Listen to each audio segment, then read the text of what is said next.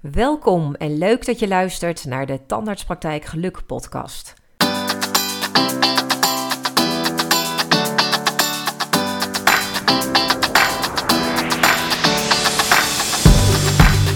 Mijn naam is Marcia van Wermerskerken en met deze podcast ga ik jou als tandartspraktijkprofessional inspireren om zoveel mogelijk werkgeluk te realiseren. Praktijkgeluk noem ik dat. Dit doe ik door het delen van voorbeelden, tips en tricks en interviews over praktijkgeluk. Ik wens je heel veel luisterplezier.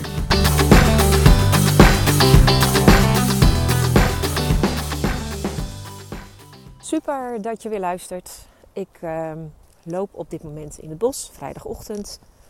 Voor mij even een uitprobeersel uh, of dat ook werkt. Er zullen ongetwijfeld wat bijgeluiden zijn, maar uh, nou, we gaan het zien. En ik loop normaal gesproken vrijdagochtend altijd met een hardloopgroepje. En helaas kan dat op dit moment niet. Een uh, kamp met een uh, hamstringblessure. Word ik uh, voor behandeld en ik heb weer een go gekregen om toch weer even voorzichtig wat te gaan lopen. Niet hardlopen, maar vooral gewoon lopen. De pas erin. Nou, dat zal ik nu niet doen, want dan horen jullie mij nog meer hijgen merk dat mijn uh, conditie hier wel degelijk onder geleden heeft. Dat ik even niet meer uh, kan hardlopen. Maar goed, daar ga ik het niet met je over hebben vandaag. Wat ik leuk vind om uh, over te vertellen is de wereld van wel en de wereld van niet. Nou, wat ik daarmee bedoel, dat gaat duidelijk worden in deze podcast natuurlijk. Maar ik neem je even mee naar een voorbeeld van mijn eigen kinderen. We zaten laatst op een zaterdag aan tafel met z'n vieren. Ik heb twee jongens, een van 16 en een van 21. En een dochter van 18. En mijn zoon van 16 zat vol uh, nou, uh, energie of, of heel enthousiast te vertellen over iets wat niet zo enthousiast verliep. Namelijk de voetbalwedstrijd die die, die ochtend had gehad. Ze speelden uit nou, begrijpt dat er natuurlijk al van alles mis was met de club waar ze tegen moesten spelen. Zelfs het veld voldeed niet. En de hele wedstrijd was eigenlijk één, grote, één groot drama. En ja, natuurlijk lag dat niet aan mijn zoon. Het uh, was vooral, vooral te maken met het team. Wat te fysiek speelde.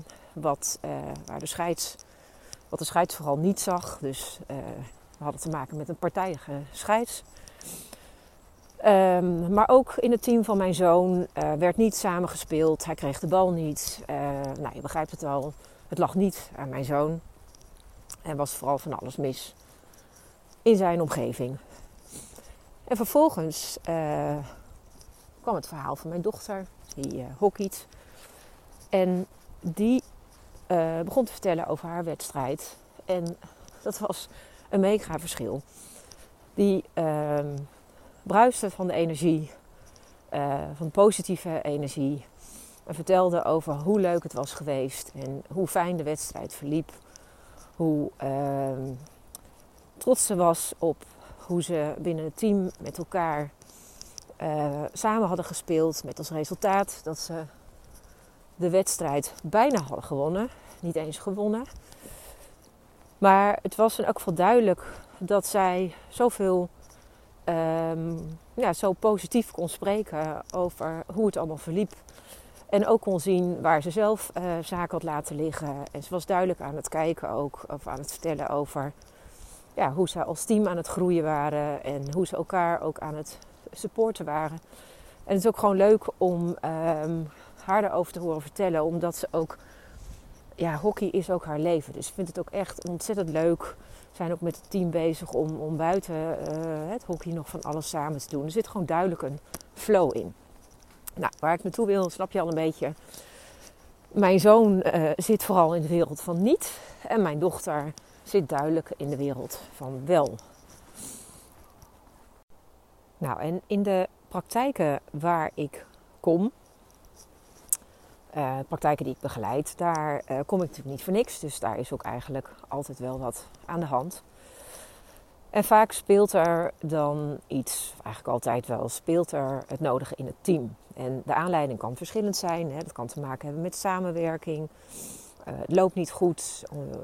dat kan te maken hebben met werkprocessen die niet helder zijn of niet duidelijk is wie waarvoor verantwoordelijk is, hoe de taken zijn verdeeld. Nou, allerlei redenen.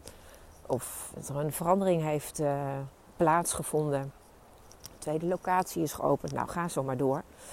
Allemaal redenen waardoor het gaat schuren binnen zo'n team. En opvallend is dan ook dat uh, als ik dan in beeld kom, hè, dan wordt aangegeven door het team of de teamleden dat ze al heel veel zaken hebben aangegeven, al heel lang hebben geroepen en dat er niets mee wordt gedaan. En eigenlijk nou, is dat dan al grappig, of vind ik dan wel bijzonder. Want het feit dat ik kom is eigenlijk al gewoon een enorme uh, stap voor de praktijkhouder of praktijkhouders die de keuze hebben gemaakt om daar wat aan te gaan doen. Um, om zich namelijk heel kwetsbaar op te stellen, dat ze ook inzien dat er wat mag gaan gebeuren. Grappig hè, eigenlijk, hè? dat um, een team dan dus nog steeds zegt van nou, er gebeurt niks. En nog niet kunnen zien dat het feit dat ik daar dan voor, uh, voor uh, wordt ingehuurd, ja, dat dat eigenlijk al het eerste cadeautje is wat ze krijgen. En niet zozeer dat ik daar dan eh, kom. Ehm, dat ik het cadeautje ben, maar wel dat we eh, samen gaan zorgen dat de zaken waar ze tegenaan lopen, dat we daar wat aan gaan doen. Nou, en de gesprekken die ik dan ga voeren met uh, in elk geval een aantal teamleden, die geven mij dan ook een heel goed inzicht in met wie ik, uh, of wie de praktijk eigenlijk in dat team ook te dealen heeft. En ik um, ja, verwoord dat altijd, hè, wat, wat zijn dan de bruistabletten en wat zijn de zuigtabletten, zeg maar, in een team. Um, hè, de bruistabletten zijn natuurlijk de mensen die uh, daar vooral positief in de race zitten. En de zuigtabletten, dat zijn eigenlijk uh, vooral de stoorzenders. Dus een bruistablet leeft in de wereld van wel. En een zuigtablet leeft in de wereld van niet. En natuurlijk is die scheidslijn niet zo hè, heel strak. Uh, er zit natuurlijk ook nog wel een beetje wat, uh, wat, wat beweging in, maar je snapt wat ik bedoel. En de kunst is dan om vooral energie te gaan stoppen als leidinggevende in de bruistabletten. En dat de zuigtabletten, dat je die stap voor stap laat bewegen naar de wereld van wel. Even afgeleid, dan komt hier een clubje boswachters aan. Nou, en ik geef die uh, wereld van wel en de wereld van niet. Uh, als ik het teken, dan teken ik twee cirkels. Een rode en een groene. En het kan uh, soms natuurlijk voorkomen dat de wereld van wel ook een beetje aan gaat schuren tegen de wereld van niet. Dan gaan ze eigenlijk een beetje door elkaar lopen. En dan heb je zo'n stukje tussen die twee cirkels in. Waarbij je dan de uitnodiging hebt om te zorgen dat je weer in die wereld van welkomt. En die uitnodiging die heb je dan vooral door jezelf de vraag te stellen of aan je team: wat is er nog meer mogelijk? What else is possible? Um, nou, en in dit proces is het natuurlijk, hè, als je het hebt over bruistabletten en zuigtabletten, is het natuurlijk gewoon ook belangrijk uh, dat je de kernwaarden helder hebt. Maar goed, dat, dat is een, uh, een podcast uh, op zich. Maar die spelen hier wel een belangrijke rol in. Want kernwaarden definiëren natuurlijk de cultuur van je praktijk. Hè, dat zijn nou, zeg maar de eigenschappen Ehm, drijfveren van wat voor, voor de, ehm, ja, de gemeenschappelijke deler, delers voor je team. En duidelijk is dat, dat kernwaarden natuurlijk uiteindelijk, als je die geformuleerd hebt en je zorgt ook dat je daar ehm, dat, dat die belangrijk zijn in je team, dat je die belangrijk maakt dat je daarmee ook soortgenoten aan gaat trekken hè, als je het over werving en selectie hebt. Dus, maar goed, dat is iets waar ik later vast nog een keer uh, op terug zal komen. Maar houd dat even in gedachten dat in dit proces uh, van het in beweging krijgen van met name de zuigtabletten kernwaarden een belangrijke rol vervullen. Nou, even terug weer naar de bruis- en de zuigtabletten. Um, de bruistabletten, die zijn natuurlijk heel fijn. Hè? Daar willen we het liefst er veel meer van hebben. Want dat zijn de mensen die je ehm, die willen helpen. die nemen verantwoordelijkheid. En die ehm, op het moment dat je, zeker als je een verandering eh, eh, in beweging wil of in wil zetten, dan zijn dat de mensen die je niet eens hoeft te vragen, maar eigenlijk al staan te trappelen of, of zichzelf al aanbieden om een rol ehm, te vervullen in een veranderproces of in een project. ze denken in mogelijkheden. Ja, dat zijn gewoon de mensen die aanstaan. En ehm, hier ligt ook een uitdaging. Want dit zijn mensen die. Ehm, het lijkt alsof het allemaal vanzelf gaat, maar dit zijn wel mensen die ook begeleid moeten worden. Uh, in elk geval waardering moeten krijgen. Want het gevaar is, juist omdat ze al zo lekker bezig zijn dat jij denkt dat gaat wel goed. Dus zorg ervoor dat je vooral ook, hè, uh, sowieso wil je vooral de energie stoppen in de bruistabletten, maar zorg ook dat je ze begeleidt en dat je ze helpt op het moment dat ze te snel gaan, uh, dat ze een team niet mee, meenemen in waar ze mee bezig zijn en geef ze dus ook uh, waardering. Um, nou, duidelijk is dat de bruistabletten natuurlijk vooral de mensen zijn die de flow in jouw uh, team uh, creëren. Of in elk geval daar een belangrijke rol in hebben. Ja, en dan de zuigtabletten, want dat is natuurlijk echt een, um, een interessante categorie waar je wat mee moet. Belangrijk hier is om dan te gaan ontdekken um, wat de echte stoorzenders zijn. Want niet elke zuigtablet is hetzelfde. En ik realiseer me als ik dit nu zo aan het vertellen ben, dat het misschien wel heel hard klinkt, hè? Uh, bruis- en zuigtabletten. Maar het is ook even om het onderscheid natuurlijk te maken in wat ik bedoel. Um, en zometeen wordt ook wel duidelijk dat niet elke zuigtablet hetzelfde is. En dat er juist ook mensen tussen zitten die eigenlijk best wel hele goede bedoelingen hebben. Dus weet dat. Um, maar waar het om gaat is dat je gaat ontdekken um, eh, eh, eh, wat de echte stoorzenders dan zijn. En, want dat zijn de mensen die je, wat je ook doet, eigenlijk niet kunt resetten. dat zijn dus de mensen die vooral niet ehm, ja, voldoen aan de kernwaarden. En misschien is een goede metafoor hiervoor ook wel, hè, denk eens aan een fruitschaal waar je verschillende soorten fruit hebt, op hebt liggen en ook in ehm, uh, verschillende stadia, zeg maar. Hè? Een, ehm, een, een, appel die uh, nog lekker sappig is en aantrekkelijk is om te eten. Maar er ligt wellicht ook een, uh, een appel of een kiwi tussen die zo zacht is en, en um, rottend dat daar eigenlijk niks meer aan te doen is. Ja, die moet je gewoon uit je fruitschaal halen. En dat zijn dan ook de stoorzenders waar ik het over heb. Weet je, die daarin investeren, dat wordt lastig. Dus juist de categorie die misschien wat uh, lelijke stukjes heeft, om het zo uh, uit te leggen, daar kan je nog wat mee.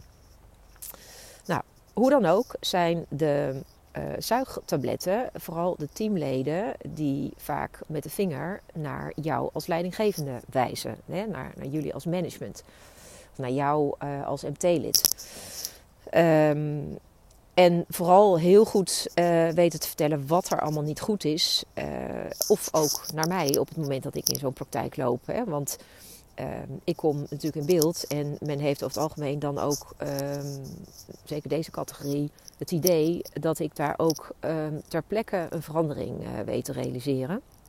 En op het moment dat dat dan niet binnen een paar weken of soms binnen een paar maanden gerealiseerd is, dan uh, wordt die vinger ook naar mij gewezen van, nou, er is nog steeds niets veranderd. En deze categorie vindt het dus vooral heel fijn om te klagen en kunnen zelf niet veranderen. Kunnen zelf niet veranderen.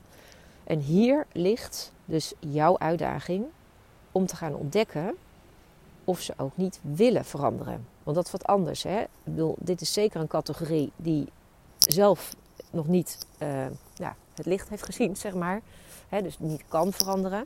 Maar de vraag is of ze ook niet willen veranderen.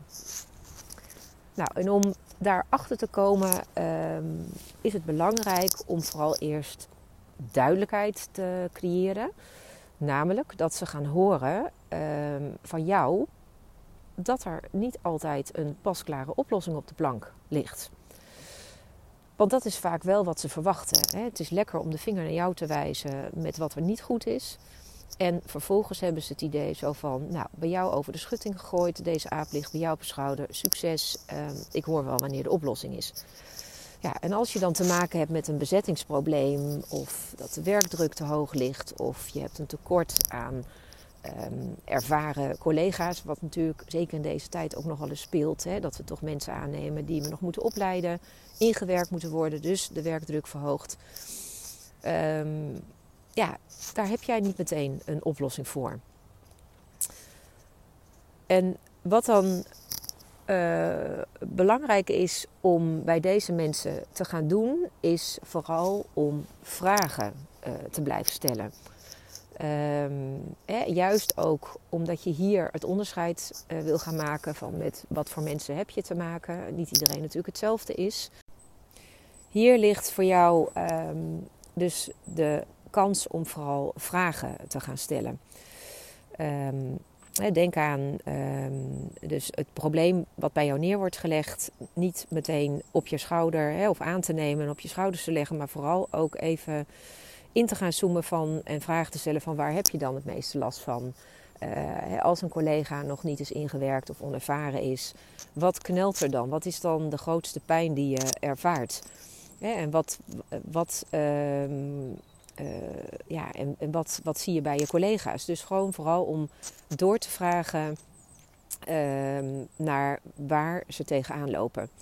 Eh, natuurlijk zou een extra collega de pasklare oplossing zijn, maar die heb je niet op de plank liggen. Dus dat kan je op dat moment ook natuurlijk uh, delen.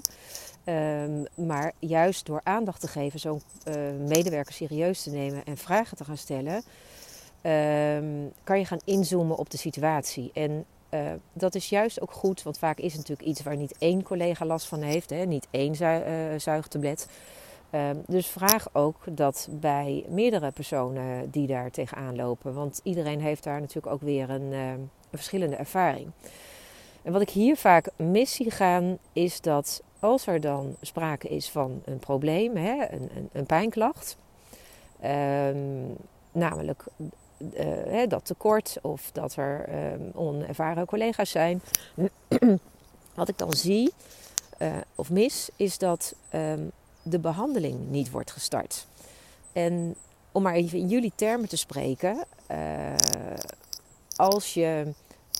Uh, als je in de uh, praktijk een patiënt krijgt met pijn, dan wordt er allereerst, uh, zijn daar doorgaans natuurlijk de pijnklachtenblokken voor.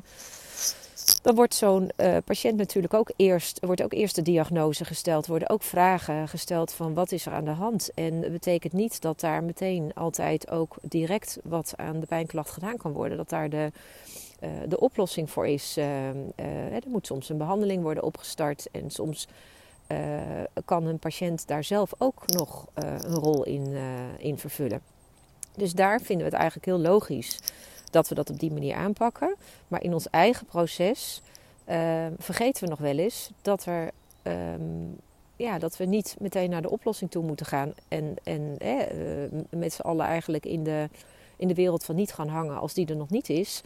Ook hier zie je dat je uh, juist als je nog in dat grensgebied zit van de wereld van wel en de wereld van niet, dus die, die, dat stukje wat ertussen zit, dat je mag gaan onderzoeken wat er nog mogelijk is. Um, en je hoeft dus als leidinggevende niet alles op te lossen. En om te zorgen dat je niet al die uh, apen op je uh, schouders legt, is het belangrijk om vooral die vragen te gaan stellen. En sterker nog, um, daar help je ook je team mee. Um, door dat te gaan doen. En je helpt je team ook niet. Je helpt ook door niet te helpen. Want eigenlijk houd je ze in de wereld van uh, niet op het moment dat je niet die vraag gaat stellen. Want dan blijven ze eigenlijk met hun frustratie zitten dat er nog steeds geen oplossing is. Um, nou, wordt weer even afgeleid.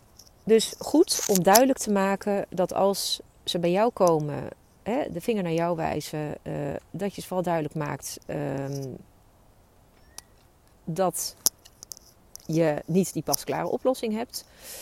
Ehm, en dat als ze dat wel blijven verwachten dat je die hebt, uh, dat ze zich dan vooral, dat ze vooral zichzelf ermee hebben, hè? zichzelf blijven frustreren. Ja, en vraag ze maar, is dat dan wat je wilt? Nou, dat is vaak ook al even de confrontatie van, oh, wacht eens even. Um, ja, een soort van uh, wake-up call van ja, het is eigenlijk ook wel logisch dat jij niet meteen hier die medewerker voor mij uh, kan, uh, kan neerzetten.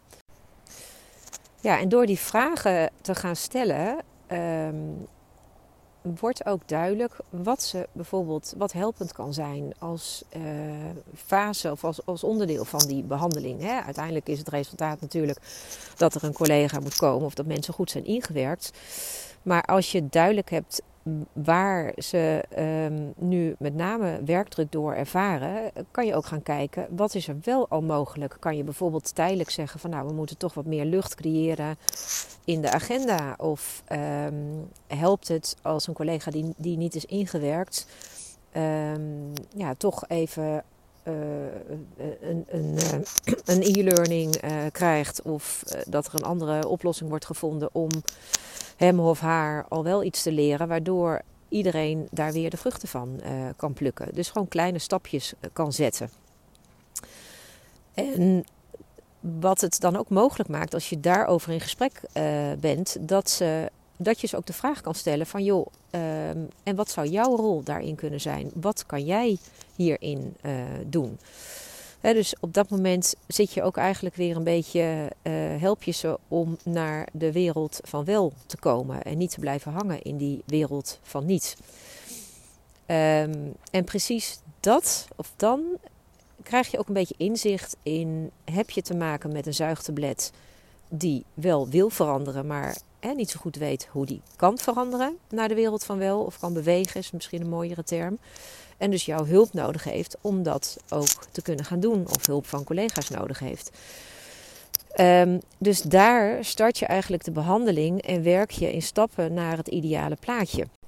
Kijk, en waar het hier natuurlijk om gaat, wat, wat in dit proces dan heel belangrijk is, is dat je, dat je ze uit die wereld van niet haalt. En natuurlijk is de beste oplossing voor zo'n medewerker um, dat de uh, gewenste oplossing er meteen is. Maar dat gaat nou eenmaal niet. Je kan ook niet um, gedrag wat uh, niet prettig is in één keer veranderen bij mensen. Dat gaat ook geleidelijk. Daar hebben mensen ook de tijd voor, uh, voor nodig. Dus kleine stapjes zetten om naar die wereld van wel te komen en naar die, dat ideale plaatje. Dat is een begin. En dat aan medewerkers duidelijk maken, dat dat ze ook helpt om uit die frustratie te komen en om de flow in het team te krijgen. En ja, weet je, uh, te zorgen uh, dat het weer aantrekkelijk wordt.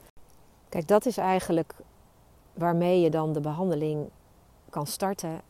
En de behandeling starten betekent dan dat je dus vooral de mensen die in de wereld van niet leven, weer naar de wereld van wel uh, gaat laten bewegen.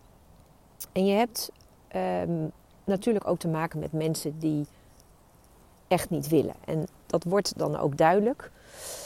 Het kan natuurlijk een keer zo zijn dat je gewoon uh, dat ze het niet met je eens zijn. En als je uh, in gesprek bent en ze komen met oplossingen, dat ze daar zelf geen rol in willen hebben. Maar als ze keer op keer in de weerstand blijven en niet zien dat ze daar zelf ook onderdeel van zijn, dan mag je ze ook die spiegel voorhouden. En ze hebben een keuze. Dus als ze dan blijven weigeren, ja, dan wordt het ook duidelijk dat dat mogelijk de echte uh, zuigtabletten zijn.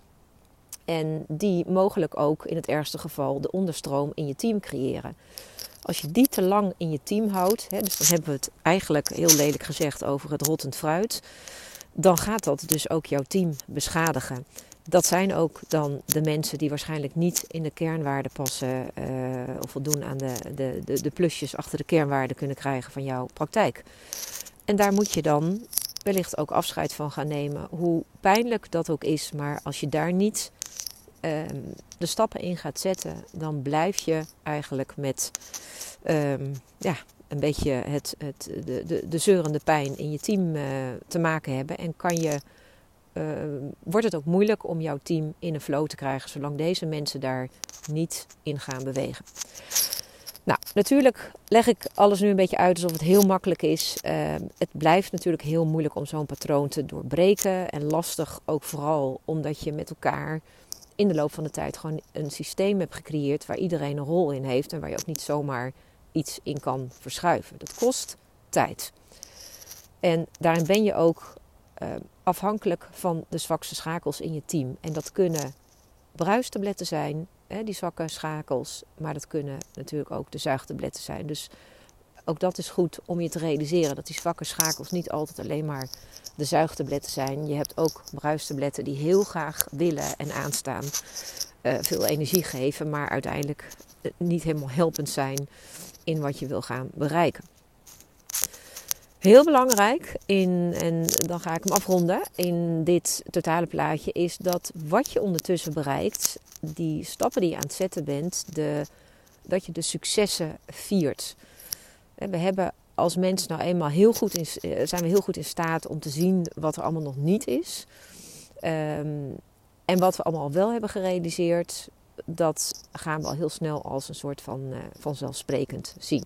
Dus juist door mijlpalen, hè, successen te vieren, helpt het ook om het beter te onthouden. Dat je ook weer terug kunt denken aan die momenten van, oh ja, weet je nog, toen hebben we echt ook even stilgestaan met taart dat er weer een collega aan boord is gekomen of dat we eindelijk weer gewoon lekker kunnen werken en niet uh, worden opgehouden doordat we uh, steeds uitloop hebben en achter de feiten aanlopen het, het zijn dingen, als ik ze nu zo vertel, weet ik zeker dat je denkt, ja, maar dat is toch heel logisch. Nou, ook dat zijn de momenten. Sta daarbij stil, zodat je ook ehm, laat zien hoe leuk en lekker het is om in die wereld van wel met z'n allen te zitten. En het helpt jou als leidinggevende ook om elke keer uh, dit soort momenten te benoemen als iemand blijft hangen in de wereld van niet. En misschien ook wel aangeven van ja, er is, het is al heel lang niet goed die mensen kunnen gewoon niet zien en vinden het heel lastig om te zien wat er ondertussen allemaal al wel is bereikt.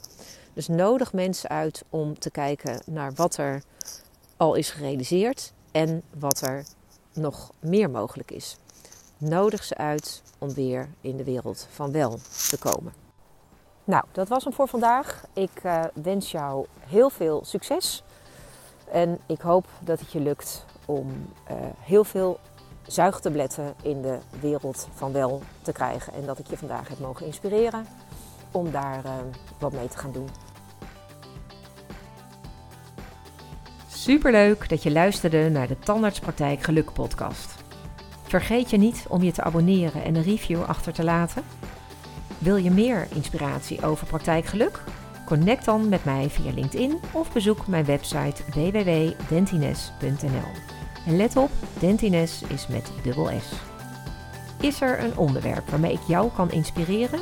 Laat het mij weten. En ook als jouw tandartspraktijk misschien wel een mooie inspiratiebron is voor deze podcast.